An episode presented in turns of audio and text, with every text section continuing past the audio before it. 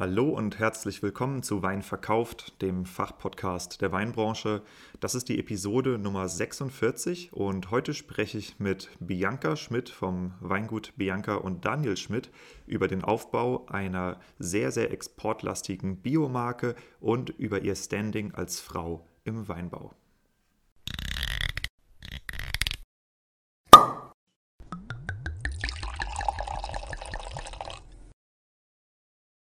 Wein gibt es nur, wenn die Winzerinnen und Winzer davon leben können.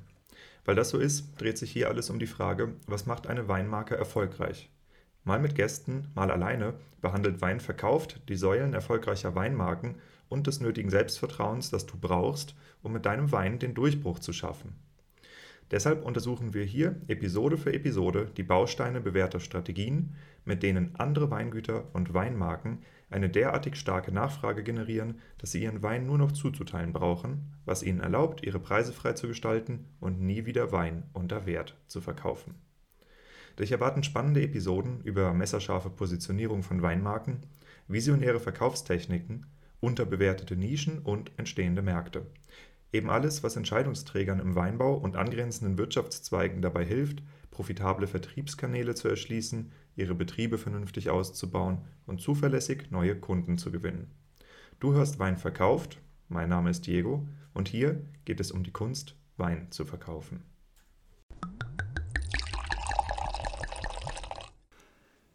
Ich habe heute ein paar sehr schöne Ankündigungen zu machen und zwar in dem Moment, wo ich mich gerade eingeloggt habe auf meinen Podcast-Server. Da gab es in den letzten 28 Tagen, also innerhalb von 4 Wochen, 1234 Downloads, also 1234 Downloads. Das ist eine sehr schöne Zahl, das wollte ich euch mitteilen. Und wir haben jetzt in diesem Monat, also allein im November, gerade den 1000. Download gehabt. Das kam zusammen und da habe ich gedacht, das ist ein schöner Zufall und das sind schöne Zahlen, die teile ich euch mal mit. Und das bedeutet eben auch, dass es extrem viele neue Hörer gibt. Ja, also im letzten Monat, lag wahrscheinlich auch an der Weinlese, hatten wir insgesamt 790 Downloads und jetzt sind es schon über 1000 in diesem Monat und der Monat geht ja noch ein bisschen. Deshalb vielen, vielen Dank dafür, dass ihr so fleißig hört und dass auch so viele neue Leute dazu gekommen sind. Ich grüße euch alle, ich freue mich sehr, dass ihr da seid. Ich nehme an, dass viele über den Weinmarketing November gekommen sind. Man kann übrigens die Aufzeichnungen vom Weinmarketing November angucken, die sind online verfügbar. Und ich werde sie auch in absehbarer Zeit über meinen Newsletter verfügbar machen. Des Weiteren geht mein englischer Podcast The Art of Selling Wine bald online. Die Website ist schon fast fertig und sieht hervorragend aus, das ist richtig toll. Und ich habe gestern ein Interview mit dem berühmten französischen Weinsammler François Audouze aufgezeichnet, der sich auf Wine-Dinners spezialisiert hat mit richtig, richtig alten Weinen. Und heute besuche ich das Chateau de la Selve, das Weingut, Chateau de la Selve in der Ardèche-Region. Und zeichne ganz viele spannende Interviews halt auf Englisch auf. Das heißt, wenn ihr Bock habt, diese Interviews zu hören, dann müsst ihr mal in den Shownotes oder in der Podcast-Beschreibung runterklicken zu The Art of Selling Wine. Das Design, was da ist und die Episode, die hochgeladen sind, das sind eigentlich nur Platzhalter, damit ich schon mal den Podcast online kriegen kann. Und ihr könnt dort auf Abonnieren drücken und bekommt dann in ein paar Wochen brandneu die ganzen englischen Episoden geliefert. Und dann möchte ich noch eine Ankündigung machen und zwar ist morgen mein Geburtstag. Es geht nicht darum, dass ich jetzt hier großartig Glückwünsche einheimsen möchte, sondern ich habe einen Launch oder eine Ankündigung zu machen zu meinem Geburtstag. Das wollte ich so timen und das werdet ihr nach dem Podcast im Outro dann erfahren. Zur heutigen Episode, ich habe interviewt die Bianca und zwar während meiner Weinlesetour bin ich bei denen vorbeigekommen und habe nicht nur ganz, ganz tolle Weine probiert, sondern wir haben uns auch über den Aufbau ihrer Weinmarke unterhalten. Und zwar, wie sie halt vom kleinen, eher ländlichen Weingut hin zu einem sehr, sehr großen, international renommierten Weingut gewachsen sind in wenigen Jahren. Das Weingut hat viele Besonderheiten. Also das eine ist das Design. Wer das Design von den beiden kennt, der weiß, worüber ich spreche, also das sind selbstgemalte Flaschen, da ist so ein Weg drauf und ganz viele Strichmännchen, sehr, sehr liebevoll. Es gibt auch eine gewisse Art von Erotik, mit der die beiden spielen, also zum Beispiel heißen die Weine Freikörperkultur und man hat teilweise, ich sag mal, nicht ganz jugendfreie Szenen, die da in den Weinberg reingemalt sind, aber es ist sehr witzig und die Weine werden massiv im Ausland gekauft und getrunken, es sind alles unfiltrierte auch ein bisschen eigenwillig schmeckende Weine, aber extrem lecker. Also ich habe jetzt auch schon mehrere davon probiert und bin sehr, sehr begeistert. Und genau, sie machen vieles anders. Ja, also erstens, dass sie sich halt zu zweit als Paar in den Vordergrund stellen, dass sie halt so radikal bio arbeiten und unfiltriert arbeiten. Und das führt dazu, dass sie eben in manchen Bereichen extrem erfolgreich sind. Das führt aber auch dazu, dass sie von Teilen der Weinwirtschaft oder von Teilen der Dorfgemeinschaft eben auch, ich sag mal, vielleicht mit Neid oder mit Ablehnung behandelt werden. Und das sind lauter Themen, die wir heute besprechen. Deshalb wünsche ich jetzt viel Spaß mit Bianca und mir.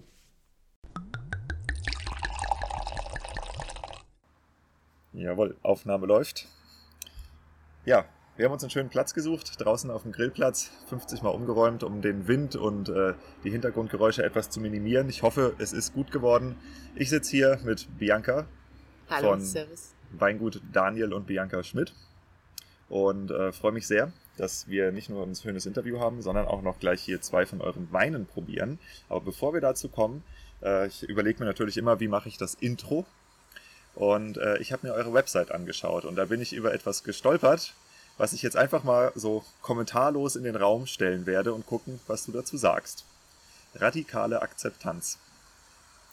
Ja, radikale Akzeptanz. Es erklärt sich irgendwo sich selbst, wir sind radikal dafür gegangen, um unsere Akzeptanz zu erkämpfen. Also natürlich, das heißt auch radikale Wege zu gehen, was vielleicht manche wissen schon, wie wir unsere Weine herstellen, vorbereiten und wir sind auch radikal treu geblieben zu unserem Weg und ja, das ist unser Wunsch, dass wir einfach dadurch zur Akzeptanz geführt werden. Aber wenn du sagst, radikale Akzeptanz erkämpfen, heißt das, dass die anderen euch akzeptieren sollen oder heißt es, dass ihr etwas akzeptieren lernen müsst? Also auf wen bezieht sich das? Die anderen sollen bitte uns mal akzeptieren, ähnlich. Genau, darum geht es. Wir möchten auch einfach eine von den ganz viele andere Winzern sein. Wir möchten nicht irgendwie in eine Schublade reingesteckt werden, wo man halt ja sagt, ja, die machen diese trübes Brackwasser und ja, vielleicht das gängliche in den Hipsterläden. Nein, das geht um was ganz anderes. Wir sind beide ausgebildete Winzer, sind mehrere Jahre in die Schule gegangen, haben auch gemeinsam mittlerweile fast 10 Jahre Erfahrung hinter uns und wir sind ganz genauer Winzer wie alle anderen. Das klingt so, als wärt ihr da etwas light geprüft, also als hättet ihr schon Feedback bekommen, was in Richtung geht, die euch eben nicht gefällt. Oder? Ja, natürlich. Es gab immer, es hat uns schon mal auch öfter zu Konfrontationen sogar geführt. Aber ich glaube, das ist einfach Kritik, was uns weiterbringen muss. Und zwar, es nicht konstruktiv gemeint wurde oder es vielleicht auch nicht lieb gemeint war. Wir haben das aber trotzdem mit unseren Kräften und Liebe zu unserem Beruf einfach so rumgewendet, dass es uns auch am Ende zugutekommt und wir davon auch selbst was lernen können. Ja, es ist, glaube ich, das Schicksal der Leute, die mit dem, was sie machen, auch irgendwie aus der Masse herausstechen, dass sie eben auch beobachtet und auch kritisiert werden und leider auch nicht immer freundlich kritisiert werden. Aber ich würde vorschlagen, wir schauen jetzt einfach mal nach, was eure Weine denn so besonders macht. Du hast 2 mitgebracht, die können wir während dem Interview mal probieren. Was haben wir denn da Feines? Genau, einmal haben wir Riesling M. Dadurch, dass die Weine nicht gefiltert sind, dürfen sie natürlich dann auch nicht an der Qualitätsprüfung teilnehmen und dafür dürfen wir auch nicht Herkunft sowie Monsheim aufs Etikett schreiben, deswegen heißt er nämlich Riesling M. Also nicht wegen Maische, sondern Monsheim, das ist unser Nachbardorf hier neben Flörsheim-Dalsheim und einmal unser Erdreich. Der ist ein Verschnitt aus gelber Muskateller und Scheurebe. Den machen wir schon seit 2014 und ist mittlerweile 40 Länder in der ganzen Welt verteilt, sehr, sehr bekannt. Das freut mich sehr, wenn ich den dann auch probieren darf. Womit fangen wir an? Riesling? Ich würde genau vorschlagen, dass wir einfach mit dem Riesling anfangen. Dann. Genau. Ja, für diejenigen, die von euch noch nichts gehört haben, vielleicht magst du uns mal so einen kurzen Rundumflug geben, was ihr für ein Weingut habt. Ihr seid ja, wenn ich das richtig verstanden habe, auch noch im Aufbau des Weinguts oder zumindest im Ausbau des Weinguts. Ganz genau. Also wir haben das Weingut mit 70 Hektar von meinen Schwiegereltern übernommen. Damals meine Schwiegereltern haben sich auf Gastronomie, Gästehaus und daneben natürlich dann auch Weinbau spezialisiert. Das war halt so ein Konzept, was man, glaube ich, auch öfters kennt, dass du einen Platz essen, schlafen und trinken kannst. Ja, wir haben das einfach dann so umgewendet, dass wir uns entschieden haben, nur auf eine Seite zu konzentrieren, aber dabei mit vollem Kraft. Natürlich, das hebt auch Qualität und dazu gehört auch, dass wir von ökologisch auf biodynamisch Weinbau umgestellt haben 2010. Also ihr wart vorher schon ein Ökobetrieb? Genau. Also es war einfach ganz normal EU-Bio, also ohne irgendwelche Mitgliedschaft in einem Verband. Genau. Und dann in 2012 haben wir uns mit dem Daniel kennengelernt. Ich komme aus Ungarn. In Ungarn, nach meinem Abitur, habe ich dann Technikerschule für Önologie gemacht. Und ja, man hatte halt dann so die Möglichkeit, 5 Wochen Praktikum durchzuführen. Und ich habe mich halt dann für Deutschland entschieden. Ja, und dann landete ich beim Weingut Schmidt. So habe ich den Daniel kennengelernt. Wir waren damals ja 25, 21, also es hat schon gepasst, ne?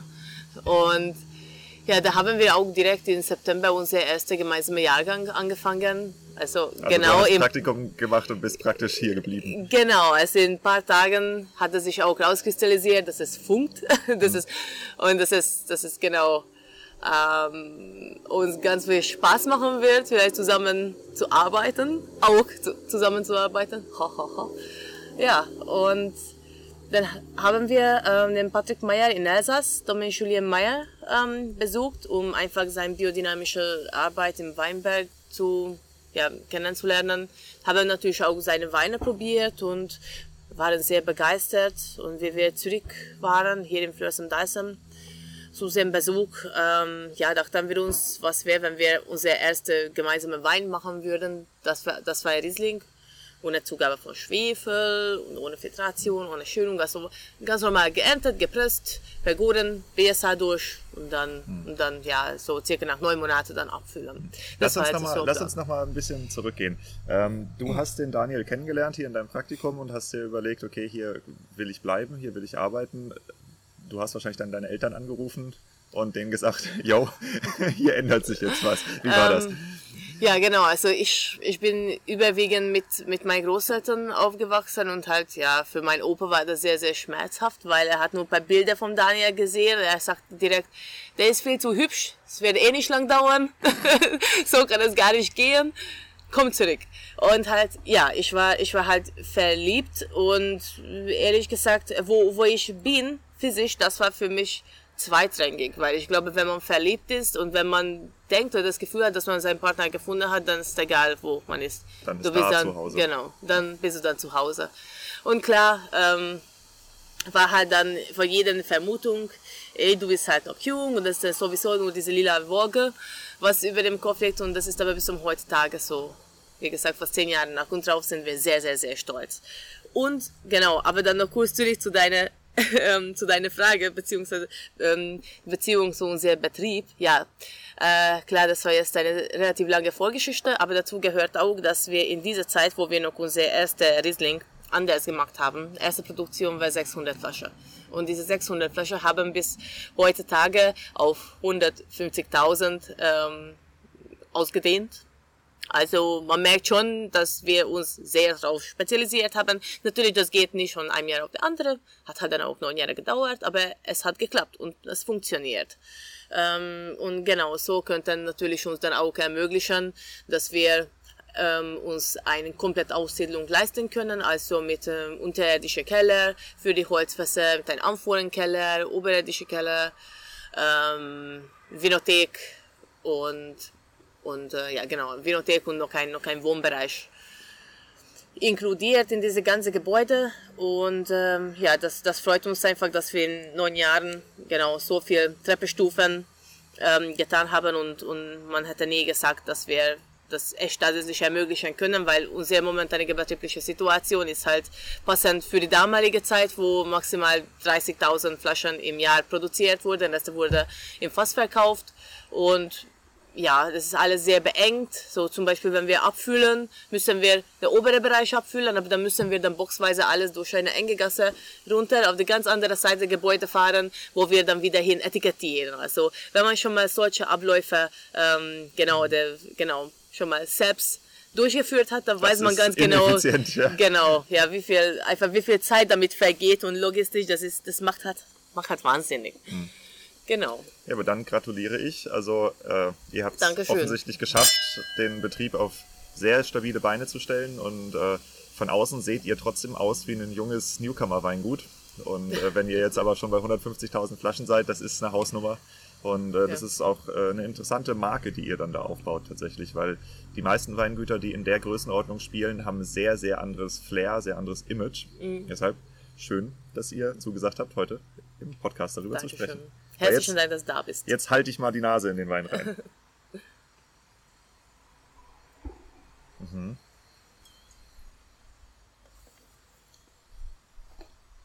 Von wann ist der? Das ist der 20er. Genau, das habe ich jetzt noch kurz das Etikett geguckt, aber es ist gut, dass wir dann den 20er schon mal dabei haben. Also den haben wir ganz frisch vor 4 Wochen abgefüllt. Und ja, der lag in 500er Holzwasser auf der Vollhefe. Also im Geruch so ein bisschen mostig noch, also recht jung. Und im Geschmack super trocken, bisschen Honig mit drin. Sehr geil. Also Dankeschön.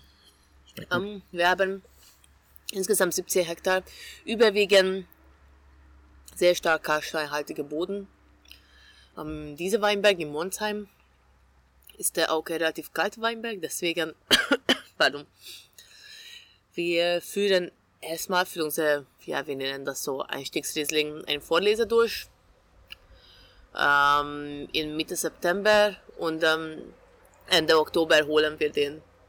Natürlich Ende Oktober, also nach der Vorlese, die ganze Fruchtzone ist schon mal blätterfrei, und dann hängen schön die Früchte so wie geleckt nebeneinander in einer Reihe. Du kannst quasi dann mit der Schere und mit der Eimer durchfliegen und alles genau ganz schnell und schön ernten. Ja, die Trauben werden auch entrappt, und ja, nach der Entrappung ungefähr so 5 Tage auf der Maische, und dann werden sie gepresst. Mhm. Ne, schmeckt hervorragend. Du hast vorhin gesagt, dass der andere Wein, das Erdreich, was wir hier haben, mittlerweile in 40 Länder verkauft wird. Wie sind denn eure Vertriebskanäle? Ja, Großteil, sage ich mal, 95% geht nach Ausland. Also ihr exportiert an ganz viel. Gastro, Großhandel, Fachhandel? Ja, Gastro, Großhandel. Deutschland, ja, würde ich sagen, vielleicht noch so 3%.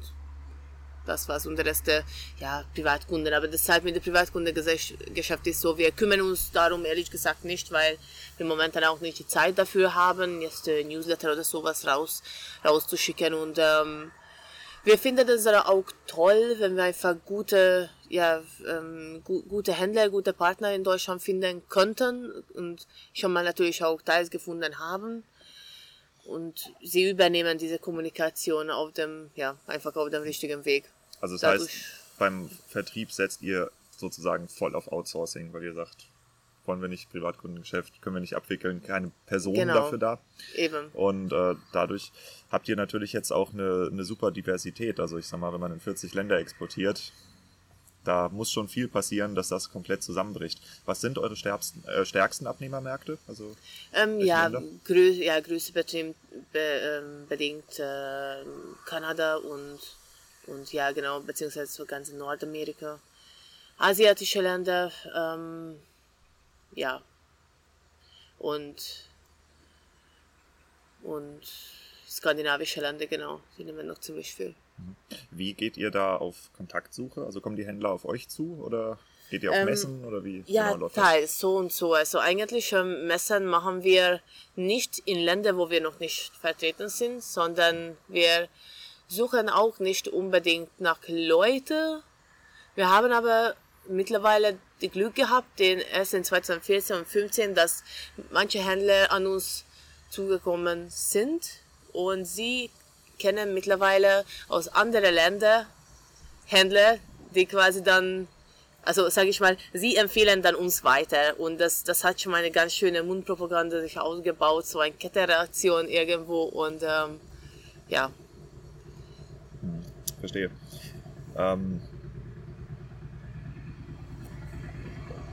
Ein Schlepper fährt vorbei, wir machen kurze Pause. Genau, das ist jetzt ein Planwagenfall, glaube ich, das kann schon gut sein. Du erkennst es am Gehör?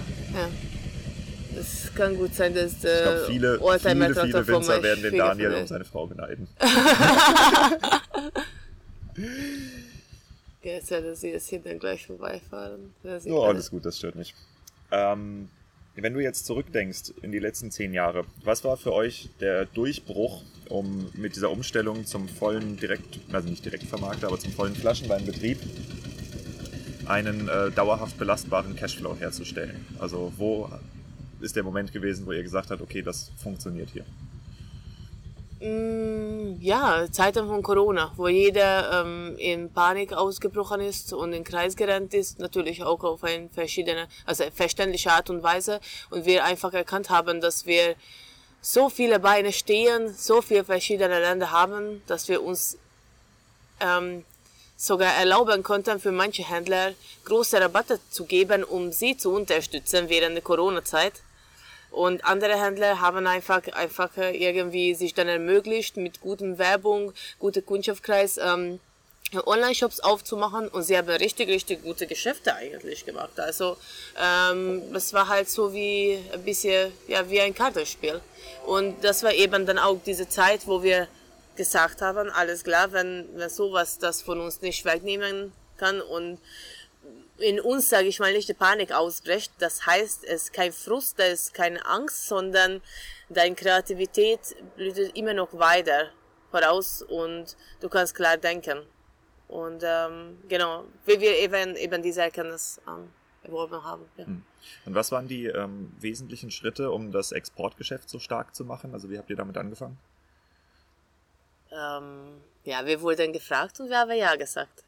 Da haben wir nicht, also das war überhaupt nicht unser Plan. Wir haben gar nicht gewusst, dass es besser für uns sein kann oder wieder eine Möglichkeit das sind.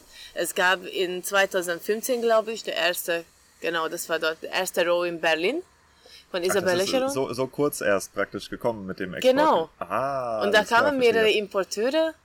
Und aus Dänemark haben wir zum Beispiel an demselben Tag direkt für 3 Importeure zugesagt, weil wir gar keinen Erfahrung hatten. Das heißt, normalerweise in Dänemark, kleines Land, du darfst keine 3 Importeure haben, aber wir haben das nicht gewusst. Also ganz genau, so blauäugige Art und Weise haben wir einfach so, ja, natürlich, und mit dir, ja klar, auch. Also das war schon mal unangenehm für den Anfang. Also so fingen wir an. Genau. Nee, wirklich, die Leute sind zu uns gekommen und haben uns angefragt und wir haben gar keine Ahnung gehabt, wie das mit dem Export läuft, mit den ganzen Papieren, wie man es überhaupt abwickeln muss. Steuer hier, Steuer her. Wir wissen gar nicht darüber. Also wir müssen echt viel nachrecherchieren, wie man überhaupt... das Wissen erwerbt, weil dafür gibt es jetzt, sage ich mal, bei uns keine Angestellte, der jetzt nur dafür zuständig ist, dass unser Export abwickeln. Also das machen wir dann mit dem Daniel.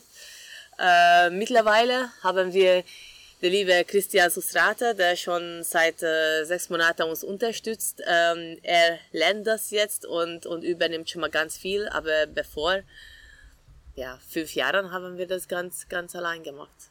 Genau. Wenn ihr natürlich mehr mit Fachhändlern dann zusammenarbeitet oder Importeuren, weißt du, welche Menschen eure Weine trinken? Nein, aber manchmal lernen wir sie kennen, irgendwie nachts, wenn sie uns anrufen und ausprobieren wollen, ob die Telefonnummer, was aus Etikett steht, wirklich funktioniert. Okay, wer ruft an? Ja, also meistens etwa, ja, schon mal alkoholisch illuminierte Leute, die eben irgendwo in total coole Weinbar in New York hocken oder in London und ja, wir wollten das mal ausprobieren und ich stelle natürlich dann noch ein paar Fragen. Seitdem das öfters passiert ist, wir haben genau, jetzt guckst du gerade aus Etikett, wurde wieder weggemacht. Ja, aber ansonsten auf der Webseite stehen immer noch die Nummern. Was stellst du dir denn vor? Wer sind die Menschen, die eure Weine trinken? Ja, ich denke, das ist einfach ganz, ganz divers. Ich kann jetzt echt darüber keine Beurteilung sagen. Ich war schon in Brasilien auf Weinmesse mit unseren Weinen, ich war schon in London, in New York, in Los Angeles auf Weinmesse.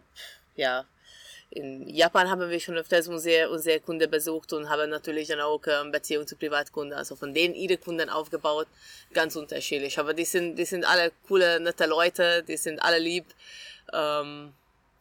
Und ich glaube, wenn sie die Entscheidung treffen, unsere Flaschen zu kaufen, dann können wir nur dankbar sein. Auf jeden Fall. Wofür steht denn die Marke Daniel und Bianca? Also wie unterscheidet ihr euch von anderen Winzern? Nirgends wie. Gar nicht? Nein. Entschuldigung, ich kann jetzt echt die Frage nicht so richtig... Also ich stelle mal zum Beispiel ein paar Sachen in den Raum. Okay, bitte, genau, Herr Firma. Viele Weingüter werden durchaus auch von Paaren oder Ehepaaren geführt. Oft ist nur eine Person davon im Vordergrund. Ah, so meinst du das. Aha. Das ist ein Punkt daran. Aber was macht euch anders? Also wir sind beide... Genau, ausgebildete, gelernte Winzer. Ich habe noch auch vor 2 Jahren meinen Winzermeister hier in Deutschland absolviert und abgeschlossen.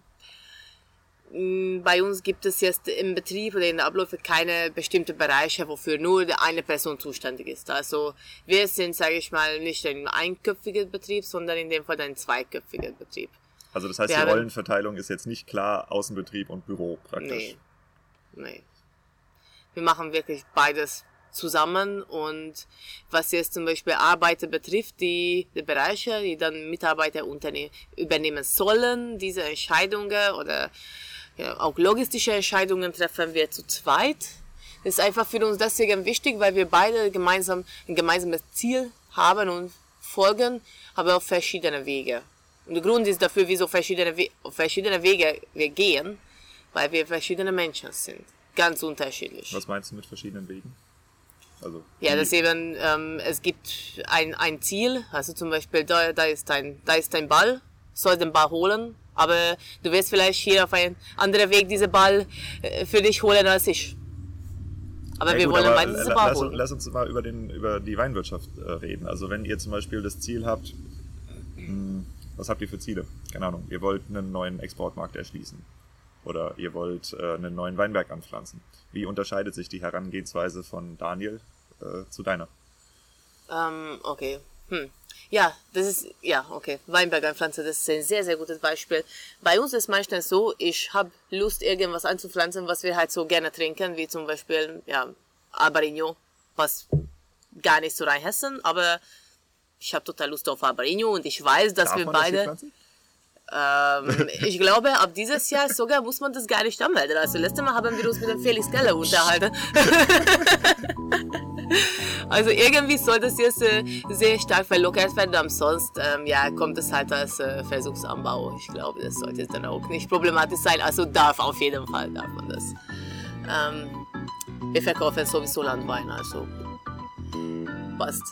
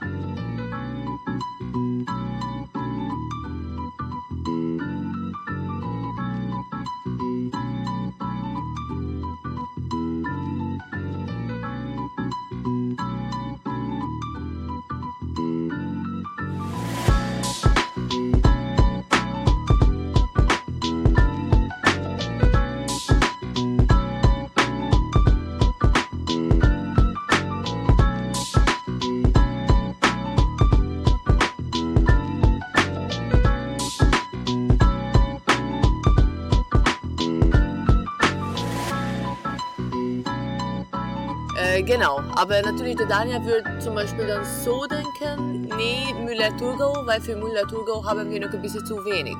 Ja, aber was ist da mit Müller-Thurgau in 5 Jahren? Mit Albarino werden wir in 5 Jahren vielleicht noch total sicher arbeiten können, aber wer garantiert uns, dass der Müller-Thurgau nicht umkippt und wir einfach nicht mehr unsere pH-Werte halten können?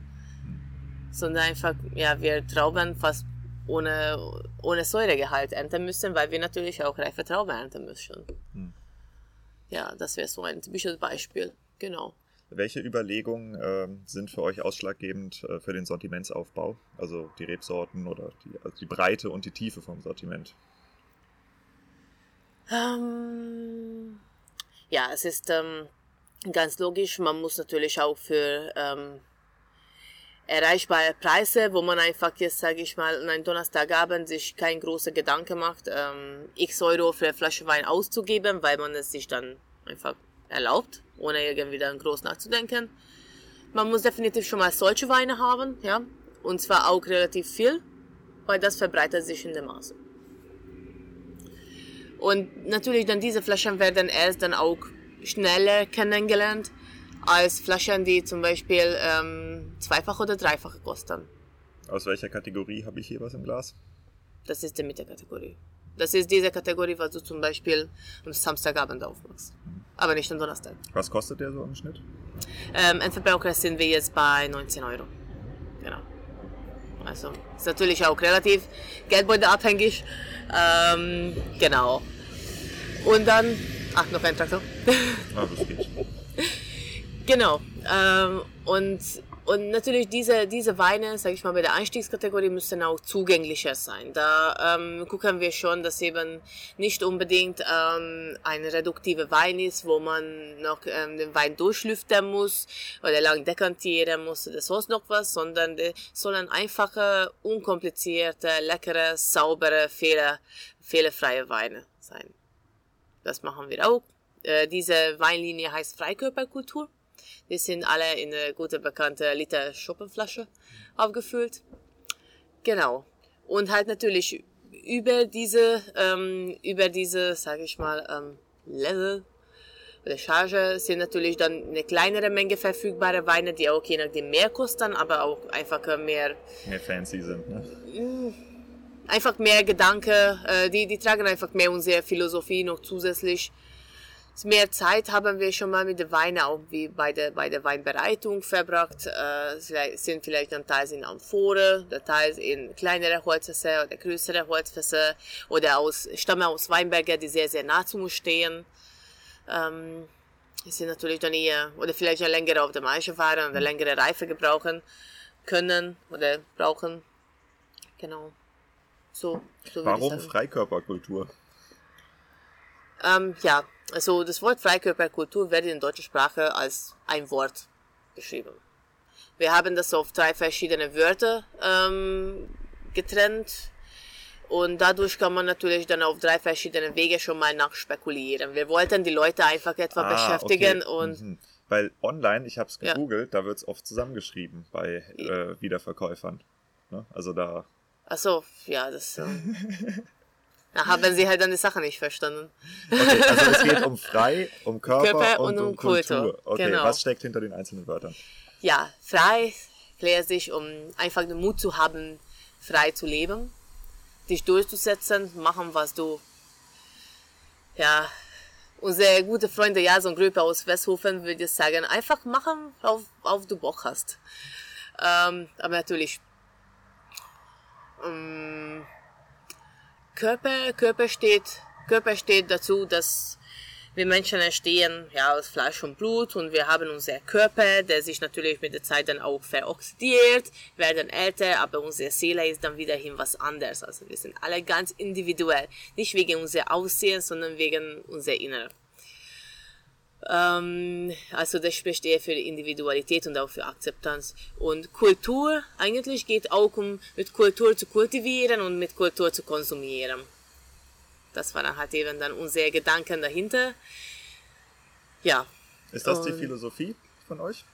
Oder gibt es da noch mehr dazu? Ja, wir leben schon so. Ja, wir leben schon so. Für uns sind halt sehr, sehr wichtige Sachen, wie zum Beispiel, das sieht man hier auch auf unser Logo, der D und der B mit einem Punkt in der Mitte. Sieht natürlich sehr symmetrisch aus und für uns ist es auch wichtig, um einfach diese Akzeptanz oder diese Wille für diese Akzeptanz zu zeigen, dass wir auch auf die gleiche Stelle behandelt werden. Ja, wir stehen auf Augenhöhe, wir respektieren einander, wir lieben einander und das möchten wir natürlich auch nach außen stellen und so gehen wir auch mit anderen Menschen um. Und das ist schon mal so eine klare Sache, was wir gerne kommunizieren. Es gibt natürlich dann auch sehr oft, es gab noch auch sogar früher oft die Situation, höchstens wie ich noch schwanger war mit unserem Sohn, wo halt eben einfach, ja, obwohl ich auch als Winzerin gelernt habe, wurde ich gar nicht beachtet, weil natürlich man geht direkt zu einem Mann, weil er ist dann der Winzer oder eben der Besitzer oder sonst noch was. Dann bei uns natürlich kamen dann noch so Einzelheiten dazu, dass ich mit Akzent spreche oder ja, manchmal merkt man einfach, dass das halt einfach Deutsch nicht meine Muttersprache ist. Und ja, viele Menschen sind einfach so arg voreingenommen. Und speziell auch, denke ich, schon sehr, sehr oft mit Frauen in diesem Beruf, wo du halt einfach dich freust, mal was Hübsches anzusehen, mal irgendwie deine Haare zu kämmen und irgendwie mal rauszugehen ab und zu mal an eine Präsentation und wirst du gar nicht als, sage ich mal, Mensch behauptet, oder zum Beispiel öfters wurde ich schon mal gefragt, ob ich irgendwie gemieteter Hostess bin.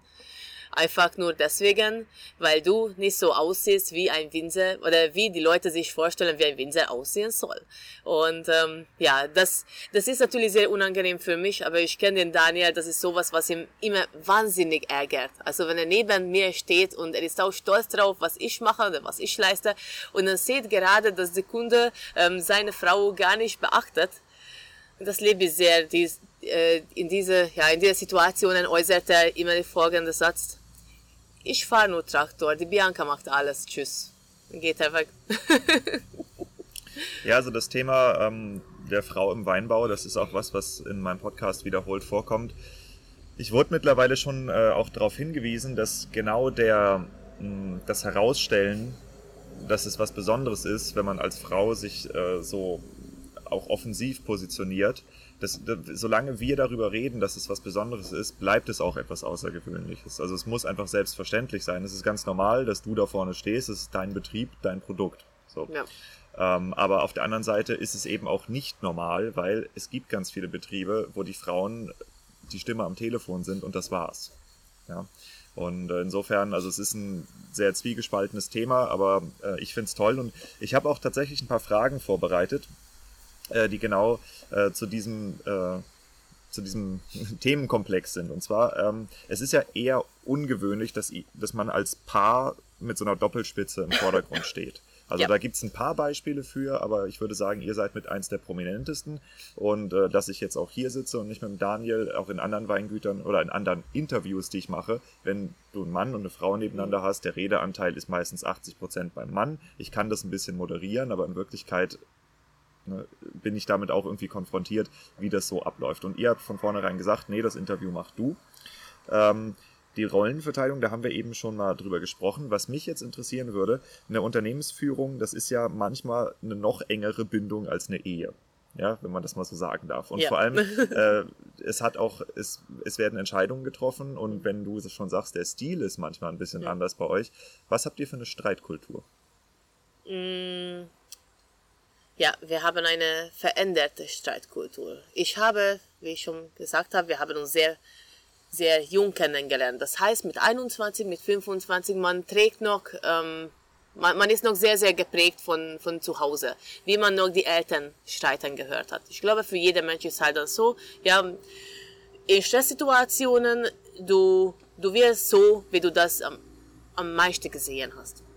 Und dann mit der Zeit, mit der Erfahrung, natürlich entwickelt man seine Umgehensweise in solche Situationen. Also natürlich waren wir ganz unterschiedlich und es hat auch sehr, sehr oft war es am Anfang laut, einfach deswegen, weil wir einfach zwei verschiedene Sprachen in der Streitsituationen gesprochen haben.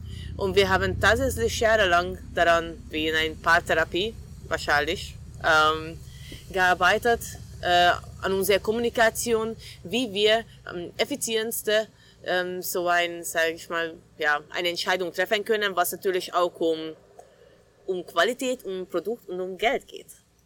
Weil ja, wir leben auch alle und davon. Und um die Beziehung eben auch. Also das sind ja immer zwei Ebenen, die ja, aber das trennt man doch. Also man kann schon daran arbeiten, dass man das trennt und dann lieber ist man dann auch wie eine Kollege zu einer anderen Person in der Arbeitszeit, aber beleidigt zu sein und eine, sage ich mal, eine Beziehung, ja, sollte man keine schlechte Zeit haben und keine einfach keine Minute oder Stunde mit Beleidigtsein verschwenden, deswegen, weil man einfach in geschäftlicher Ebene ein Missverständnis hat. Das ist einfach viel zu schade dafür.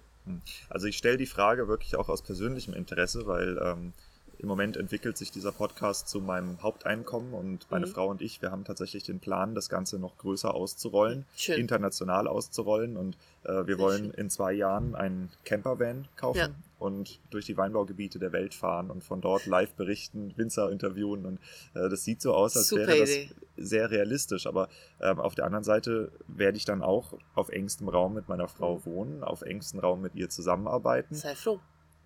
Sagst du, was sind die Sachen, die du mir oder auch ihr, sie hört das auch hören, als Tipp geben kannst? Schön. Was können wir falsch machen, was können wir richtig machen?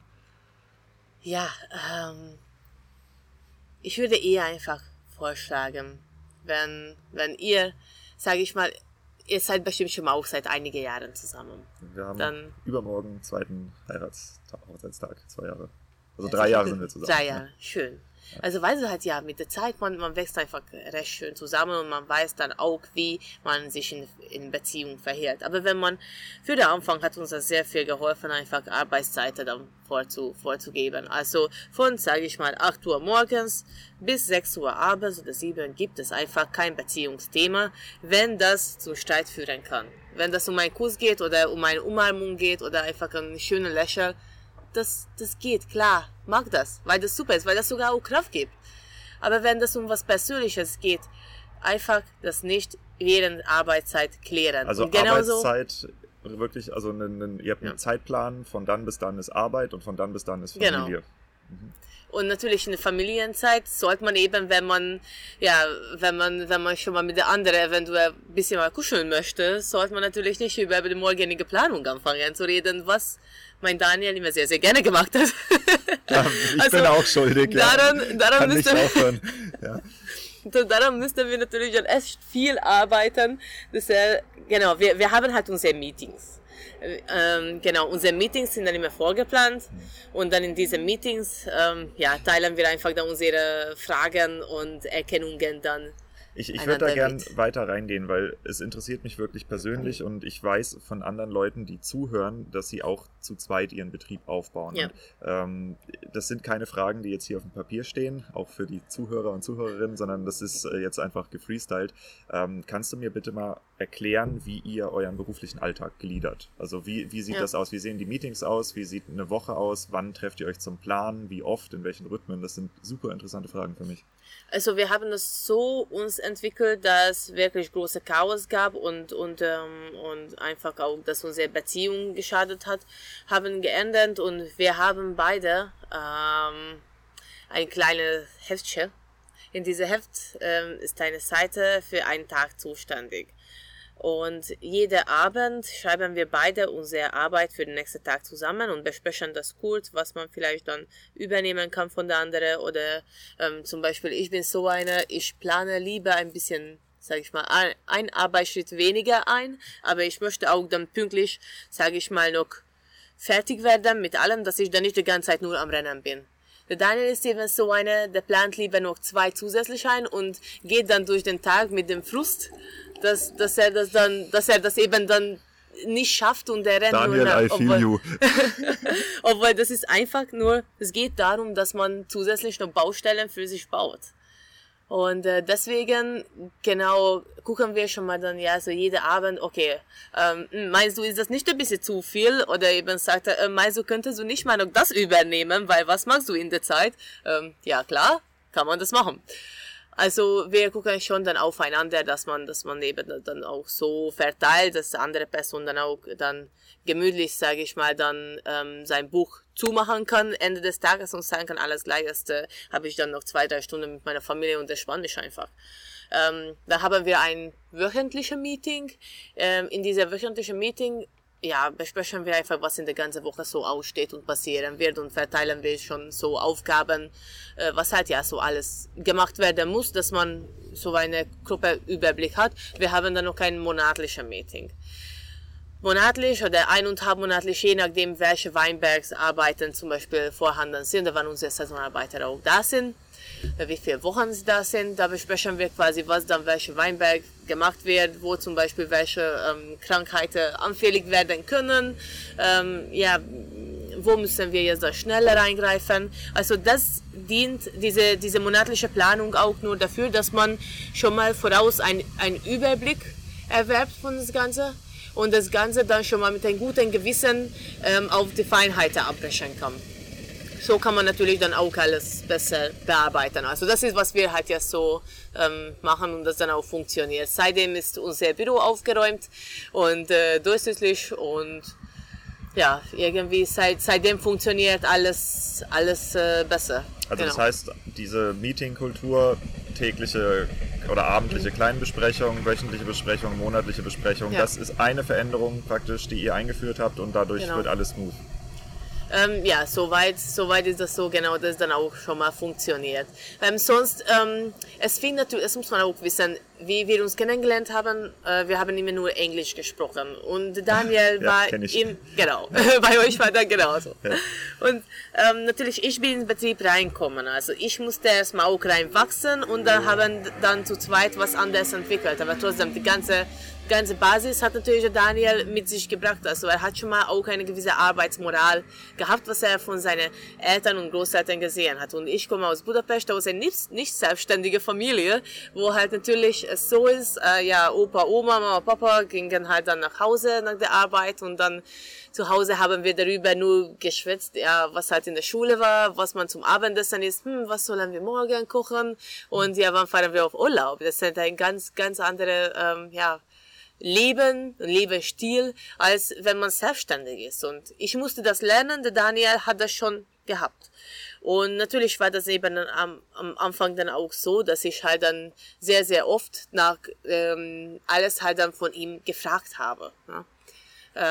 Wie schaut das am Morgen aus? Wie mag das sehen? Wie sollen wir das jetzt machen? Das hieß, er musste wirklich jahrelang alleine eine ganze Organisation tragen. Und alleine geht das einfach dann nicht. Und dann war dieser Punkt, wo wir halt dann genau uns entschieden haben und Daniel auch gesagt hat, ey, das ist cool, dass du jetzt den Verkauf schmeißt und im Keller super Arbeit machst, aber wir haben auch Mitarbeiter und das ist schon mal cool, wenn du dann auch den Überblick hier endlich mal auch erschaffen würdest. Und dann habe ich halt dann versucht, mein Bestes dafür zu geben und dann haben wir dieses neue System eigentlich entwickelt und seitdem funktioniert dann wirklich sehr gut, weil ich dann selbst auch meinen Überblick haben kann. Daniel muss nicht alles im Kopf behalten. Seitdem bin ich auch der Meinung, dass er auch weniger graue Haare kriegt. Und seitdem funktioniert das. Wie kriegt ihr das hin, dass ihr auf Augenhöhe bleibt? Ganz leicht. Also ich glaube, das ist so eine... Weil das klingt jetzt erstmal so, als hätte er ursprünglich so eine Geschäftsführerrolle gehabt und dich praktisch auch angelernt und du bist jetzt auf die gleiche Ebene halt hochgekommen und gibt es da kein Ungleichgewicht mehr? Also nein, es gibt nicht und ich glaube, das war auch einfacher dadurch, dass wir die ganze klassische Weine und das klassische Weingeschäft auf unsere Weine umgewandelt haben und das nämlich dann auch damit parallel passiert. Kompletten Wandlungsprozess gemacht. Also, also das ist weil das ist klar, dass wir jetzt dann anders, wenn jetzt dann der Daniel das Ganze dann allein gemacht hätte mit unseren Weinen und dann wäre ich dann dazu gekommen. Dann wäre das glaube ich anders, oder hätte das vielleicht länger gedauert. Aber so wir haben das mit unseren Weinen dann. Und dann gehört es dann auch uns. Oder das war dann auch von uns. Okay. Vielen Dank für den Ausflug. Du hast vorhin noch ein interessantes Thema gebracht im Vorgespräch. Und zwar ich weiß, dass Winzer untereinander halt viel reden und sich auch gegenseitig stark beobachten. Und jetzt ist es nicht so üblich, dass man eine ausländische Freundin hat als Winzer. Wie ist das aufgenommen worden oder was habt ihr da als Feedback gekriegt? Ja, am Anfang verschiedene, diverse Fragen und Angstmachereien für den Daniel. Also er ist klar, in Dorf hat sich schon mal darum gesprochen. Der Sohn von Schmidt hat eine ausländische Freundin. Na, genau, so fing es an. Und dann natürlich so die erste Frage. Die kann nicht mal zum Arzt. Die spricht doch kein Deutsch. Oder ich hatte keinen Führerschein. Wieso? Weil ich in Budapest gelebt habe. Ich war noch in der Schule und halt, ja, habe einfach dann kein Auto gebraucht. Ja. Die kann nicht mal zum Einkaufen fahren. Und solche Geschichten so weiter. Genau. Irgendwie die Leute haben so gar nicht die Mühe sich genommen, erstens, oder halt, sage ich mal so, Freunde oder Bekannte von Daniel, seinen Eltern, um mich kennenzulernen, weil klar, eins wegen Sprachbarrikade und zweitens, weil ich einfach von ganz, ganz weit weg komme, obwohl das nur 1000 Kilometer sind. Aber trotzdem, irgendwie im Dorf, diese Weltoffenheit war einmal nicht da. Also das war auch eine harte Zeit für uns. Ja, und seitdem muss ich auch ehrlich sein, dass da unser Freundschaftskreis sogar sich auch geändert hat. Ich glaube, das kommt einfach ganz automatisch damit. Aber ja, mit der Zeit, klar, auch mit mehr Selbstbewusstsein. Ich glaube, das war vielleicht noch auch kein Problem, dass ein, zwei Fälle, wo ich dann auch das gemerkt habe, dass ich einfach nicht so angenommen werde oder meine, sag ich mal, meine nette Art und Weise wurde dann nicht so nett angenommen, wie ich das vielleicht dann gerne reflektiert bekommen hätte. Ja, das hat wahrscheinlich auch an mein Selbstbewusstsein dann noch ein bisschen gescheitert. Ich weiß es nicht, ehrlich gesagt. Das hat sich einfach dann mit der Zeit geändert oder ich habe einfach das dann ausgeblendet mit der Zeit. Klar, mit der Zeit habe ich dann auch Deutsch gelernt und kann dann auch besser kommunizieren, aber mehr Kontakt habe ich ehrlich gesagt zu den Leuten hier im Dorf auch nicht. Hier sogar weniger. Ja, mit der Familie Raumland haben wir sehr, sehr nette, gute Kontakt und auch Freundschaft geschlossen hier. Hilf mir mal, die in den Podcast zu kriegen. Gerne. Ja, das würde sich, glaube ich, auch erst lohnen, die zu besuchen. Die sind einfach richtig, richtig toll. Also die ganze Familie, so zerkompakt, wie sie sind. Ja, genau. Aber das heißt, wenn ich das richtig verstehe, du führst immer noch ein relativ isoliertes Leben. Ja. Ich ja. Ja, mittlerweile, seit ich das akzeptiert habe, das ist leichter. Der Daniel ist Mitglied bei der Freiwilligen Feuerwehr. Er trifft sich schon dort mit seinen Jungs und so weiter. Sie haben dann ihre Themen, aber ich weiß, wenn ich dann da stehe, mehr geht das nicht, als ja, was zu erfahren von Daniel, seinen Eltern vielleicht, oder was zu erfahren über unsere Bau, was jetzt vorsteht, aber so richtig fragt keiner nach, wie geht es dir, Bianca, eigentlich? Sondern sie wollen nur was erfahren, habe ich immer das Gefühl. Oder halt eben, ja, wird erwartet, dass du einen Kuchen backst und das mitbringst, weil du eben die Frau von dem Daniel bist. Ich glaube, viele wissen gar nicht meinen Namen. Ja. Steht drauf, hier. Ja, genau. Sie trinken unsere Weine nicht. Ja, aber das ist auch in Ordnung, weil wir haben unsere Freunde, wir haben ehrlich gesagt ganz viele Winzerfreunde, aber nicht hier, sondern wie gesagt, die Raumlands haben wir, ja im Dorf haben wir noch eine Familie, also in Christmann, mit denen pflegen wir schon mal auch seit längerer Zeit gute Freundschaft, aber sonst, ja, der Andi Mann aus Eckelsheim, der Max Dachsheimer, ja, der Armin Klenk, ja, so ein Gröbe, ja. Mit den Jungs sind wir auch ziemlich dick geworden, genau. Chris Bart, inklusive Familie, mit der Sina, die auch nämlich ziemlich, ziemlich viel macht. Und ja, also eigentlich sind wir nicht ohne Freunde und sind auch glücklich. Ja. Dann verstehen wir das mal als Grüße, die rausgehen. Genau.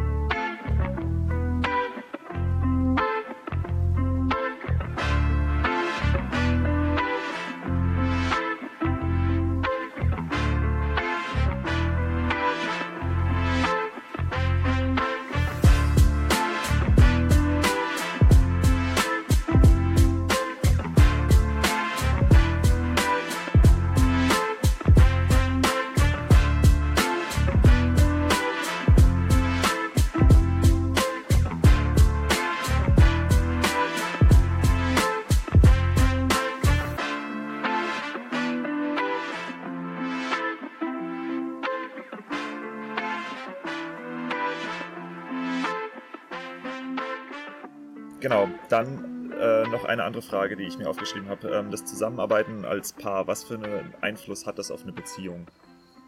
Wenn man aufpasst, dann gar keine. Negative. Wollte ich sagen. Also wenn man aufpasst, natürlich, wie ich schon mal auch erwähnt habe, eben beide dann nicht zu mischen, weil es wird dann immer Baustellen geben oder eben Fragen, wo man einfach Entscheidungen treffen muss, aber du wirst Entscheidung A treffen und dein Partner möchte Entscheidung B treffen und dann, ja, einer muss aber dann die Entscheidung treffen. Und klar, man kann erstmal dann verschiedene Situationen dann darstellen und gucken, mit welcher Entscheidung würden wir zu besseren Ergebnissen kommen. Aber manchmal funktioniert das nicht.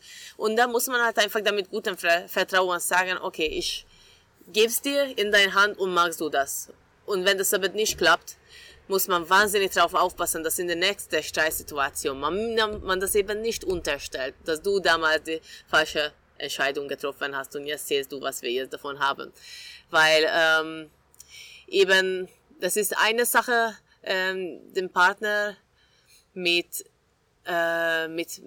Fehlern zu konfrontieren, aber das ist nicht egal wann. Und wenn das in einer Streitsituation passiert, dass man eben den Partner mit den Fehlern konfrontiert oder mit den Fehlentscheidungen, was man eigentlich, sage ich mal, mit gutem Vertrauen zugelassen hat, dann eben diese Vertrauen wird dann wiederhin verzweifelt. Und das ist halt eben drauf, man, glaube ich, ganz, ganz aufpassen muss, weil dann kommt noch so eine Situation und dritte Mal entscheidet man sich einfach so, ich halte jetzt lieber die Klappe und dann sollen wir alles so machen, wie er das möchte.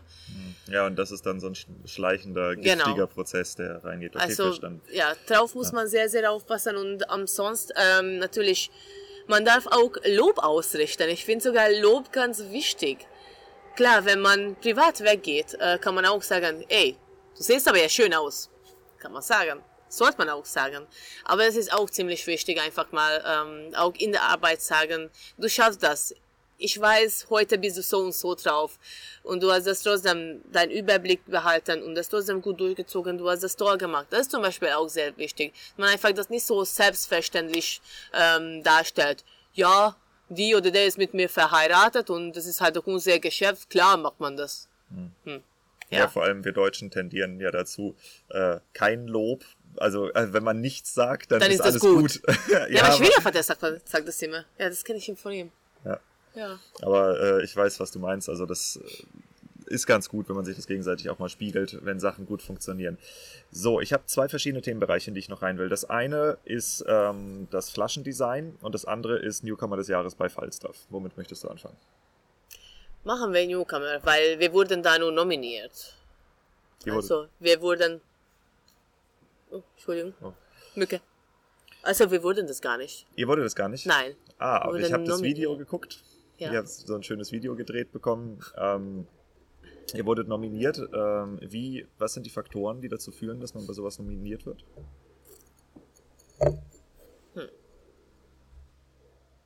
Also alles, was wir getan haben, wir haben für die ganz normale Falstaff-Verkostung, für die Führer, eine Anmeldung geschickt, bezahlt, ja, und Weine hingeschickt, mehr nicht. Also das wurde wirklich total ohne uns, wir hatten gar nicht gedacht, dass überhaupt Falstaff für sowas offen ist, aber wir dachten einmal so, machen wir das mal. Sie haben einmal so eine Einladung für uns geschickt. Und dann war das halt dann auch so, fragt dann auch sogar den Daniel, ja, was er halt so meint, ob unsere Weine nicht so krass für Falstaff sind. Das war, aber jetzt reden wir jetzt nicht über 2020 oder so, sondern das war erst in 2017 und dann in 2018 wurde diese Video, glaube ich, getreten, genau.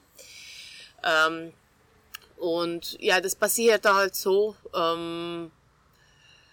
er meinte, nee, sie haben uns schon öfters mal angeschrieben und ja, wenn du willst, können wir das probieren. Und das war einfach so ein Baugefühl bei uns beide. Okay, alles klar. Also was, probieren wir das einfach. Und ja, dann kam dann einmal so die Meldung, dass sie halt diese Newcomer des Jahres haben und wir wurden nominiert und wir haben uns wahnsinnig gefreut. Wir haben sogar geweint. Aus Glück, das war voll schön. Wie so 2 Äffchen. Und genau, dann war das natürlich dann ja mit riesen Tamtam begleitet, also sowas haben wir noch nie erlebt. Es war schön. Hat das einen Impact auf euer Geschäft gehabt? Nein. Also es war, war schön, also, aber hat keinen Unterschied gemacht. Also wir haben tolle Leute kennengelernt, das war auch schön, mal mit so großen Namen, wenn man sich mit so großen, bekannten Witze aus dem VDP-Bereich trifft und denkt so, oh, wow! Und ja, aber ansonsten, deswegen haben wir es nicht unbedingt mehr verkauft oder so. Okay, dann gehen wir in den Bereich der Produktentwicklung bei euch.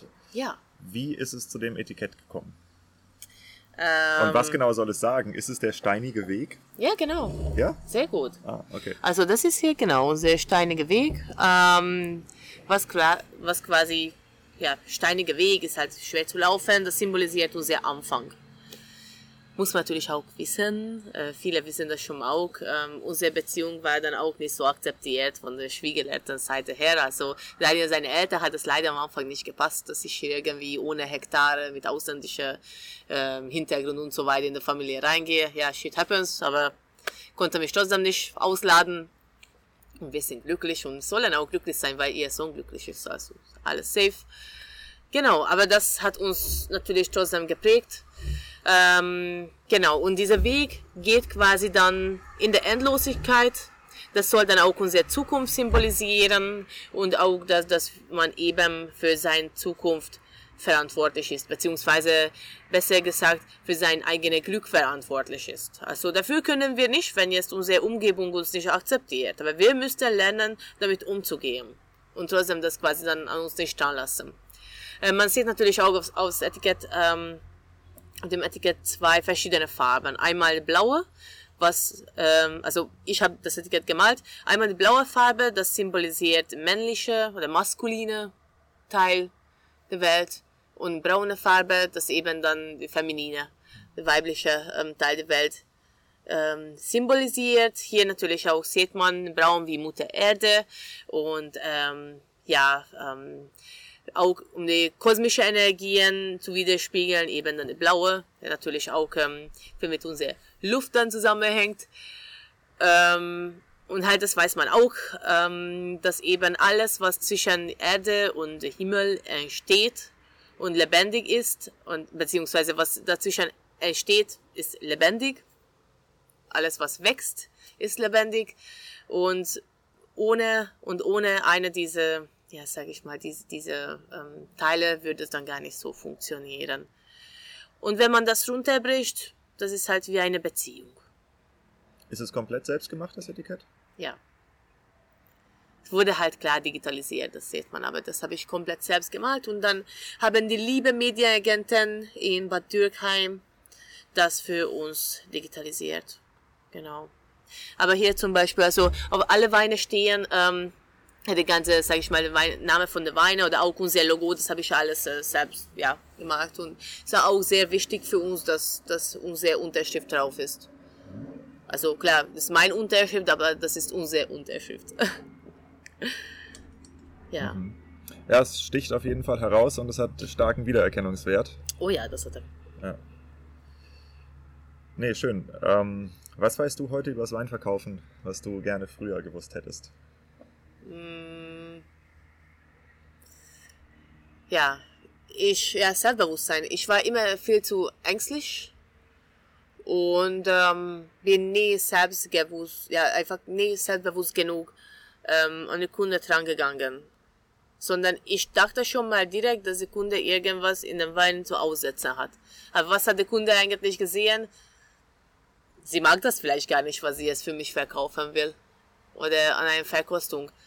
Ich habe das gewusst, weil ich natürlich auch Maximalist, also auf dem Maximum das Ganze bringen wollte und habe mit meinem Maximalismus eine Vorstellung gehabt, wo quasi dann der Wein hin sollte, aber vielleicht an dem Tag oder diese Flasche war nicht eben auf dieser Stufe, wo ich das für mich dann gerne erwünscht hätte, dann bin ich schon mal dann direkt mit dieser Äußerung so hingegangen und ja, der ist heute ein bisschen reduktiv, ja, den muss man schon noch ein bisschen lüften. Also, dass du deine eigene Einstellung auf den Kunden projizierst und das ist nicht so gut. Ja, obwohl, ich glaube, das hat auch irgendwas mit dem Selbstbewusstsein zu tun, was sich jetzt dann auch stark geändert hat. Ja. Sollen wir den mal probieren? Ja, sehr, sehr gerne. Vorbei ist? Klar.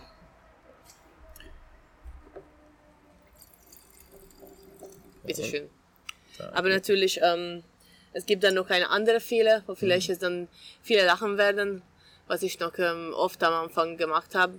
Dadurch, dass wir ein riesiges Portfolio haben mit so ungefähr 18 Weine, manchmal haben wir natürlich dann ganz, ganz viele Flaschen verkosten lassen. Und wenn man das dann mitverkostet, dann über die restlichen 2-3 Flaschen kann man gar nicht richtig reden, wie man das eigentlich möchte. Genau. Also es gab schon mal ein paar Male oder ein paar Situationen, wo ich dann einfach so richtig unangenehm aus der Sache rausgekommen bin. Und ja, seitdem an richtige Weinverkostung spucke ich einfach den ganzen Tag. Genau. Ja, kann ich mir vorstellen. Das habe ich auch alles schon erlebt. Wo du dann denkst, so nüchtern ist anders. Ja, genau. Okay, nee, aber das gehört dazu. Das ist ja auch Teil des Winzerlebens und das haben definitiv alle Zuhörer hier auch schon erlebt. Insofern. Ja, also das ist jetzt ein, was hatten wir, Gewürztraminer? Nein, das ist, genau, ja, bei Muskateller und Scheurebe. So circa 50-50%. Die Muskateller Weinberg ist eigentlich genau dort, wo wir jetzt sind. Einfach die andere Seite der Hauptstraße. Genau. Also quasi Richtung Monsheim aus Flörsheim-Dalsheim, wenn man fährt. Das gehört noch, aber offiziell zum Frauenberg. Genau, die sind, ja, sage ich mal, relativ steile paar Reihen. Und ansonsten die Scheurebe ist auch im Frauenberg, aber noch in der Mitte, den Kern von Flörsheim-Dalsheim. Ja, was kann ich noch dazu sagen?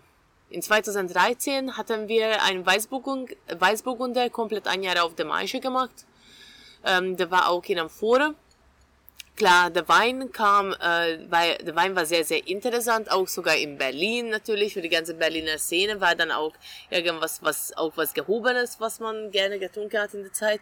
Aber wir konnten halt leider so, sage ich mal, die breitere Masse damit nicht überzeugen, weil wir hatten unser Riesling, das war dann für den viel zu sauer.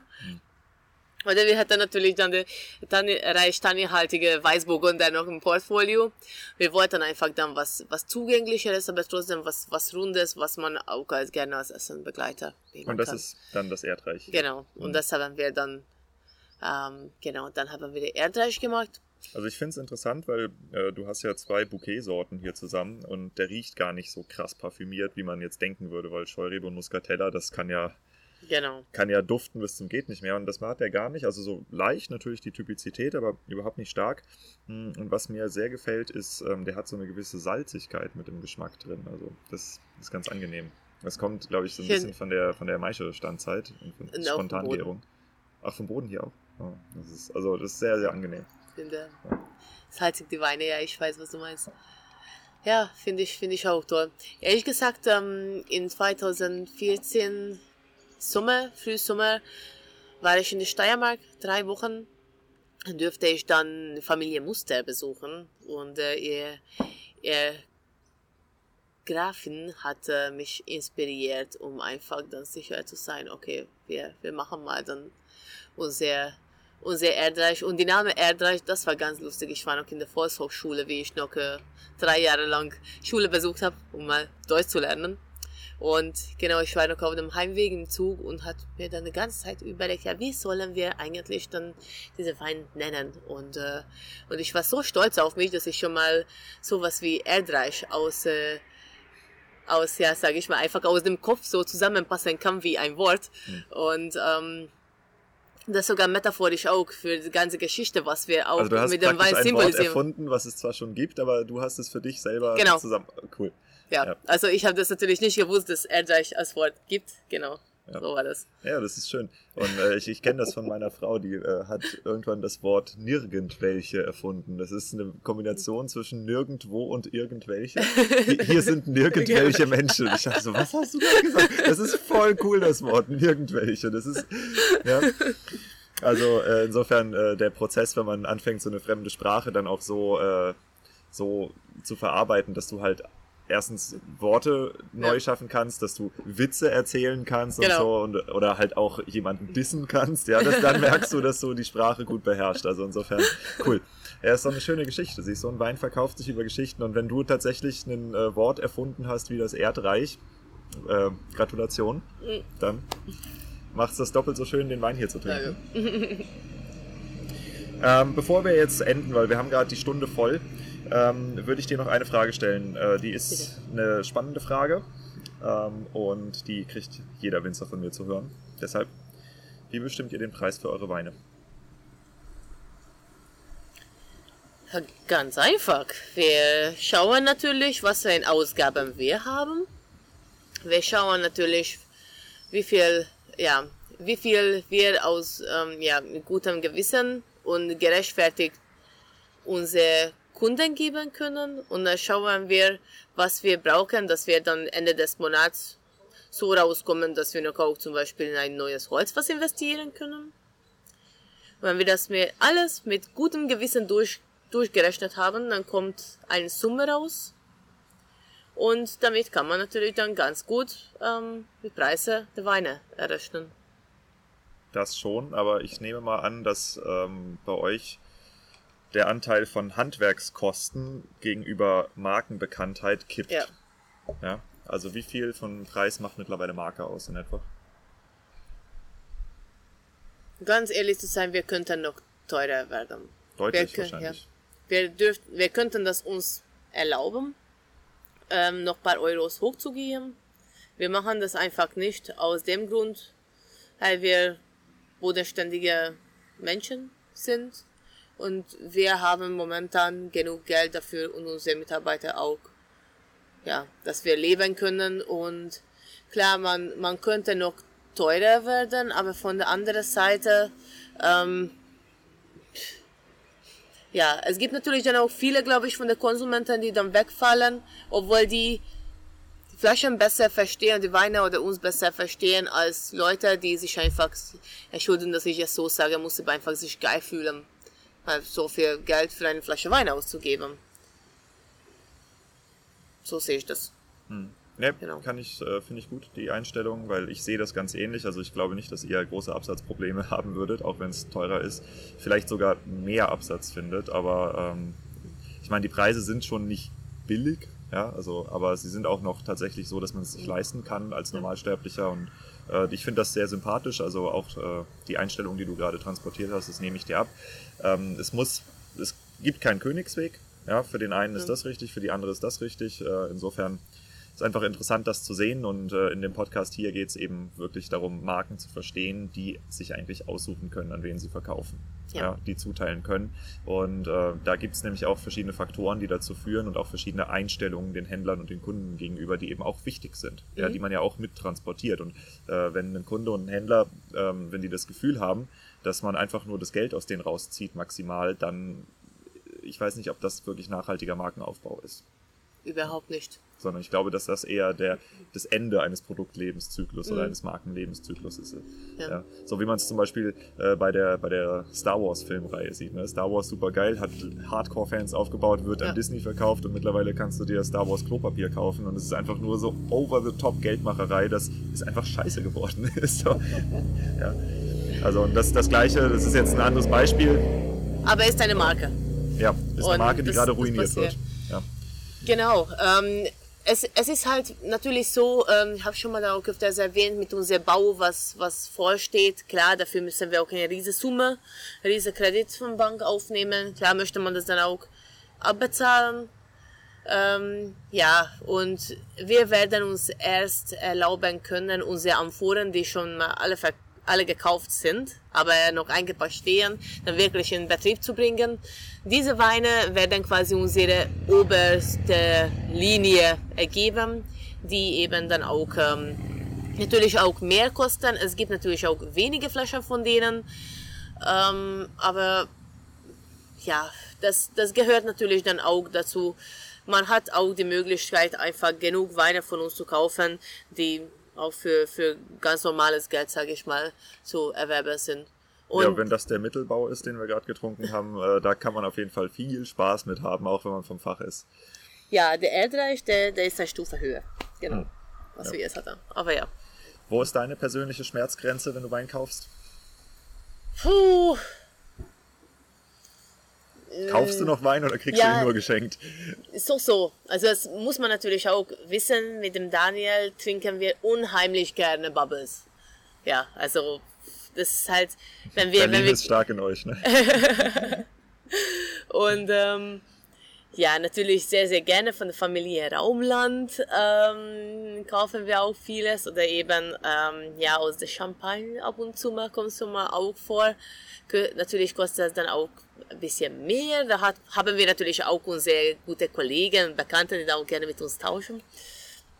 Ja, Schmerzgrenze würde ich sagen, für eine Flasche Wein, was ich so einfach am Donnerstag aufmachen würde, ja, so 17 Euro, 18 Euro. Was ich so am Wochenende so aufmachen würde, vielleicht so 25 Euro. Und was ich halt so länger aufheben würde, so 40 Euro. Aber nicht, dass jetzt da jemand denkt, der mich jetzt hier dann hört, ach, die hat viel zu viel Geld. Ja, ich sag mal so, du hast natürlich, wenn du dich viel mit Wein auseinandersetzt, entwickelst du halt auch einfach einen Geschmack. Das ist, glaube ich, den Zuhörern hier ist das klar. Also es würde mich wundern, wenn hier jemand zuhört, der ausschließlich 4 Euro Liter trinkt oder 92 Liter. Im Gegenteil, wir sind hier ein Weinwirtschaftspodcast. Deshalb, ich finde es eine interessante Frage. Und definitiv war das eine interessante Frage. Und insofern vielen Dank. Ich hoffe, das war ein interessantes und hilfreiches Interview für die Zuhörer. Ich auch. Dann würde ich sagen, ich probiere gleich nochmal einen Schluck Erdreich, solange ich hier die Chance habe und wünsche euch beiden alles Gute. Herzlichen Dank. Ja, herzlichen Dank für die Einblicke, also in die Marke, aber auch in das Persönliche dahinter. Das war, glaube ich, mit der persönlichste Podcast, den ich bisher geführt habe. Und mich hat es auf jeden Fall gefreut, dass du so offen darüber gesprochen hast. Freut mich auch sehr. Herzlichen Dank dafür. Ja, das war ein tolles Interview und ich finde es auch wirklich sehr, sehr inspirierend, wie die Bianca drauf ist und wie sie halt auch diese Besonderheit, dass sie als Frau im Weinbau arbeitet, überhaupt nicht sieht und das auch gar nicht wichtig ist, sondern sie halt voll anpackt und dieses Weingut auch richtig, richtig mitgestaltet. Das ist ein Selbstverständnis, was ich extrem gut finde, denn es ist in der Tat ja so, auf der einen Seite wissen wir, dass wir in einer männerdominierten Branche sind. Auf der anderen Seite ist es eben auch die Art und Weise, wie man die Frauen im Weinbau hervorhebt, die verhindert, dass es einfach normal ist, dass eine Frau im Weinbau arbeitet oder in einem Weingut arbeitet. Und an Bianca sehen wir ein wunderbares Beispiel dafür, wie normal das sein kann und wie vollwertig das auch ist und wie sie in ihrem Selbstverständnis damit umgeht. Und ich glaube, das ist ein tolles Beispiel, also sie ist ein tolles Beispiel für ganz viele Frauen im Weinbau, wie man damit umgehen kann und was für ein Standing man auch haben kann. Und auch für uns Männer, dass wir aufhören sollten, Frauen im Weinbau als was Besonderes zu betrachten, sondern einfach als unsere Kollegen, ja, Kolleginnen. Ganz einfach, so ist das. Ansonsten möchte ich euch sehr empfehlen, euch das Weingut mal anzuschauen, also einerseits die Website, aber vielleicht auch die Weine mal zu probieren, die sind sehr, sehr eigen und sehr lecker und euch zu überlegen, was das Weingut von anderen typischen rein hessischen Weingütern unterscheidet. Also da ist einmal das Design, da ist die Weinstilistik, da ist der krasse Exportfokus, die Verspieltheit, dass die beiden sich so als Paar nach vorne stellen. Und das sind alles Alleinstellungsmerkmale oder sogenannte Mehrwerte, die sie von ihren Nachbarn unterscheiden. Und deshalb, ihr habt es ja gehört, die beiden haben absolut kein Problem, ihren Wein zu verkaufen. Ja, die sind in einer Situation, wo sie ihren Wein eigentlich massiv teurer machen könnten, weil die Nachfrage so hoch ist. Und das ist doch genau das, was ich euch in meinem Intro von diesem Podcast hier sage. Ne, die bewährten Strategien und die bewährten Methoden, mit denen man den Wein nur noch zuteilen muss. Und hier habt ihr ein Paradebeispiel davon. Und das ist ein junges Weingut, ohne viel Familientradition, die einfach gesagt haben, fuck it, wir machen das jetzt so, wie wir wollen. Und sie haben es richtig gemacht. Und zwar richtig, richtig gut. Ja, deshalb, du kannst diesen Podcast hier gerne 2 oder 3 Mal hören. Es wird immer was zu entdecken geben, was du bei dir selber anwenden kannst. Damit kommen wir zu den Ankündigungen, die ich angesprochen hatte am Anfang. Und zwar, wie gesagt, ich habe morgen Geburtstag und das Erste, was ich machen möchte, ist mir etwas wünschen. Ja, ich möchte nicht darauf hinweisen, um morgen besonders viele Glückwünsche zu kriegen. Das ist mir eigentlich relativ egal. Aber ich habe gedacht, die Chance habe ich ein einziges Mal. Ich habe nun mal diesen Podcast und wenn du ein Fan von dem Podcast bist oder eine Fanin, ich weiß nicht, gibt es überhaupt einen weiblichen Fan? Egal, du weißt, was gemeint ist. Wenn du den Podcast hier magst, dann wünsche ich mir etwas von dir. Und zwar, ich wünsche mir zu meinem Geburtstag, dass du diesen Podcast an 3 Winzer teilst. Ja, für mich ist das hier mein Einkommen. Ich lebe von diesem Podcast und wenn er dir hilft und du ihn magst und er dir gefällt, dann schenk mir das bitte zum Geburtstag, dass du mir hilfst, diesen Podcast bekannter zu machen. Und zwar, indem du ihn gerade über WhatsApp einfach an 3 Leute teilst. Geht auch Telegram, geht auch mündlich, wie auch immer. Aber das ist das, was ich mir wünsche. Ja, vielen Dank dafür. Dann gibt es noch ein paar weitere Ankündigungen. Und zwar bei dem Weinmarketing November hatte ich ja über das Projekt Swapwine gesprochen. Und zwar ganz, ganz am Ende, ganz kurz noch 3 Minuten, weil ich keine Zeit mehr hatte. Swapwine, das ist was, das kannst du dir auf meiner Website angucken, weinverkauft.com. Und bei Swapwine geht es darum, wie wir Winzer uns gegenseitig dabei unterstützen können, unsere Newsletter-Reichweite zu skalieren, indem wir unsere Newsletter kombinieren. Also das eine Weingut empfiehlt das andere Weingut im Newsletter und andersrum und dadurch profitieren beide von der kumulierten Reichweite. Ja, also Weingut A hat 2000 in der Reichweite, Weingut B hat 2000 in der Reichweite. Wenn die sich auch noch gegenseitig empfehlen, hat jedes Weingut 4000 Newsletter-Reichweite. Und wir bauen hier gerade ein Netzwerk auf von Winzern, die Bock haben, da mitzumachen, und mit jedem Weingut, das hinzukommt, gewinnt dieses Netzwerk manchmal ein paar hundert, manchmal ein paar tausend, manchmal auch 10.000 Leute an Reichweite. Wir liegen jetzt schon über 20.000 in der Gesamtreichweite, und wenn du da mitmachen willst, dann schau dir das mal an, Swapwine auf meiner Website, weinverkauft.com, kontaktiere mich einfach, ja, also schreib mir eine E-Mail, schreib mich bei Instagram an, schreib mir eine WhatsApp, wie auch immer, du findest die ganzen Daten im Impressum und ich erkläre dir genau, wie das abläuft, was wir von dir brauchen, wenn du mitmachen willst und welche Kriterien es auch dafür gibt. Im Wesentlichen ist es so, ich suche die Weingüter aus. Ja, die Weingüter werden auch danach ausgesucht, ob es ausdrucksstarkes Bildmaterial gibt. Auch dafür gibt es Beispiele auf meiner Homepage. Ja, das sind übrigens auch alles Winzer, die mitmachen, die dort als Beispiel sind. Wir haben mittlerweile schon 2 VDP-Betriebe dabei, also das macht echt eine große Runde. Und das Ziel ist es, und auch das wünsche ich mir zum Ende, zu meinem Geburtstag, dass wir schnellstmöglich über eine Reichweite von über 100.000 verfügen, die wir uns gegenseitig zuspielen können. Ja, weil dann sind wir auf einmal in der Gruppe der großen Weinhändler. Ja, die rangieren auch alle in den 100.000er Newsletter-Reichweiten drum, aber wir können uns das gegenseitig zugutekommen lassen, wir Winzer, und zwar ohne dass wir 30, 40 oder 50% Provision abdrücken müssen. Und das ist ein tolles Projekt. Ich werde von immer mehr Winzern angeschrieben und ich lade auch dich ganz herzlich ein, da mitzumachen. Ja, des Weiteren wird es bald eine Episode geben über das Thema Fördergeld. Ja, und zwar ist es so, dass ich in letzter Zeit sehr oft als Berater angefragt werde. Also ich bin in verschiedenen Weingütern mittlerweile als Berater tätig. Dort geht es meistens um das Thema strategische Positionierung. Also wer sind wir eigentlich und was unterscheidet uns von unseren Nachbarn? Das ist eine Frage, die viele Winzer für sich nicht gut beantworten können und die, warum auch immer, eine meiner Stärken ist. Also ich muss einmal in ein Weingut reingucken, um den Leuten zu sagen, wer sie sind und was sie machen. Ihr könnt, wenn ihr wollt, gerne mal ein paar Winzer dazu fragen, also den Nikolaus Weber sowieso, aber auch den Andreas Huppert zum Beispiel oder das Weingut Wey, die haben das alle schon erlebt und die können euch das sicher ganz gut beschreiben, wie das abläuft und was es denen auch geholfen hat. Aber das ist nicht das, worauf ich hier hinaus will, sondern im Wesentlichen ist es so, dass es verschiedene Fördertöpfe gibt, gerade für Winzer in Rheinland-Pfalz, und das macht einen Großteil meiner Hörer aus, die extrem interessant sind im Moment. Ja, also es gibt den sogenannten Digiboost-Fördertopf, wo man Digitalisierungsprozesse, Marketingprozesse, Website, Design, Auftragsvolumina bis zu 20.000 € fördern lassen kann und 75% davon über Fördergeld zurückerstattet kriegt. Also das heißt, du kannst für 20.000 € Sachen in Auftrag geben und kriegst 15.000 € als nicht rückzahlbaren Zuschuss. Das ist enorm. Ja, das ist richtig, richtig toll. Dieser Fördertopf ist, ich glaube, 20 Millionen € groß und ich weiß nicht, zu welchem Prozentsatz der bereits abgerufen ist. Allerdings nutzen wir den im Moment sehr stark, um verschiedene Weingüter durchzudigitalisieren, um den Auftritt neu zu machen und das Ganze eben in diesem Prozess, wo wir erst gucken, okay, was ist eigentlich dein Alleinstellungsmerkmal, wie können wir die Kommunikation darum aufbauen, wie müssen wir entsprechend vielleicht ein Etikett neu gestalten oder eine neue Weinlinie auf den Markt bringen, die Website ein bisschen umbauen. Dann gibt es Schulungen zum Thema Redaktionspläne für Social Media, ja, zum Thema PR-Kampagnen, wie kriegen wir dich ins Fernsehen, wie kriegen wir dich ins Radio. Und vieles von dem können wir eben querfinanzieren mit Fördergeld. Ja, das ist eine sehr, sehr, sehr attraktive Situation und dazu wird es eine Episode geben, die betrifft einerseits die Akquise von Fördergeldtöpfen, auch außerhalb von Rheinland-Pfalz natürlich, und dann aber auch die Art der Unternehmensgestaltung, die dafür notwendig ist, weil ein Weingut an und für sich gilt ja als landwirtschaftlicher Primärerzeuger. Ja, das heißt, es gibt Förderungen für landwirtschaftliche Primärerzeuger und es gibt meistens Fördertöpfe für Gewerbe, ja, so Einzelunternehmungen, GbR, solche Geschichten.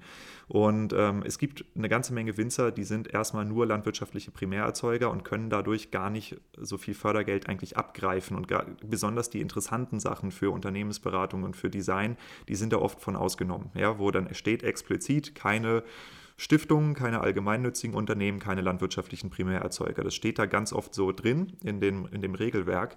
Es gibt aber auch Winzer, die haben das bewusst oder unbewusst umgangen. Und zwar, indem sie zum Beispiel für ihr Hotel oder für ihre Winothek oder für ihre Gastronomie zum Beispiel eine GbR gegründet haben, ja, oder das halt ausgelagert haben, wenn sie auch Weinzukauf machen oder solche Geschichten.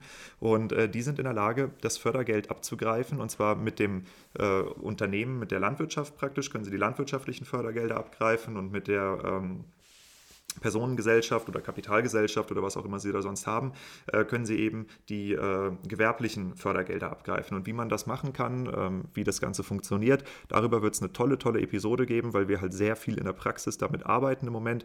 Kann ich euch nur empfehlen. Wenn ihr übrigens Interesse an einer Beratung habt, schreibt mich einfach mal an. Ja, dann können wir auch darüber quatschen. Das ist überhaupt kein Problem. Und genau, es wird eine tolle Episode zum Thema Newsletter geben, ja, weil Newsletter-Marketing ist etwas, das ist die stärkste Art des Verkaufens nach wie vor, ja, weil ihr habt die Kunden schon, das heißt, ihr habt keine Akquisekosten mehr, und man kann sehr gut darin werden, Wiederverkäufe zu generieren über Newsletter oder aber auch über den Kundenbrief, weil wir wissen ja alle, dass der Kundenbrief zwar ein bisschen oldschool ist, aber die Leute mit Patte erreicht, ja, und zwar die Leute, die den Kundenbrief noch kriegen, das sind oft diejenigen, die halt auch die größten Bestellvolumina aufgeben. Also stay tuned, bleibt dran und freut euch auf die Episoden, die in der nächsten Zeit kommen. Ich werde auch mittelfristig eine machen zum Thema Messevorbereitung, weil wir hoffen, dass nächstes Jahr die ganzen Messen wieder losgehen. Und das sind alles Ideen, die ich Stück für Stück von Winzern kriege, die mir bei Instagram schreiben meistens. Also der Hauptkontakt mit Weingütern findet bei mir über Instagram statt, und ich bin sehr, sehr stark im Austausch mit immer, keine Ahnung, 20 oder 30 Weingütern parallel.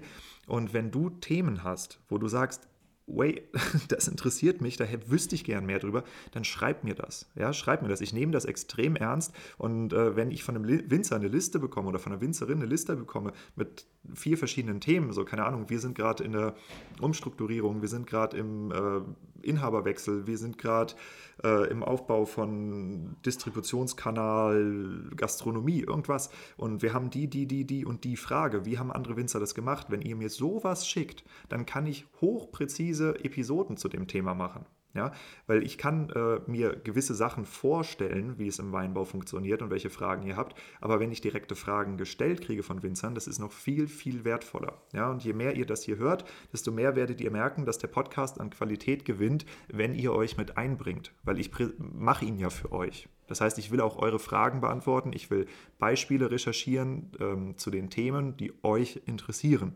Ja. So, damit kommen wir dann auch zur Musikempfehlung des heutigen Tages.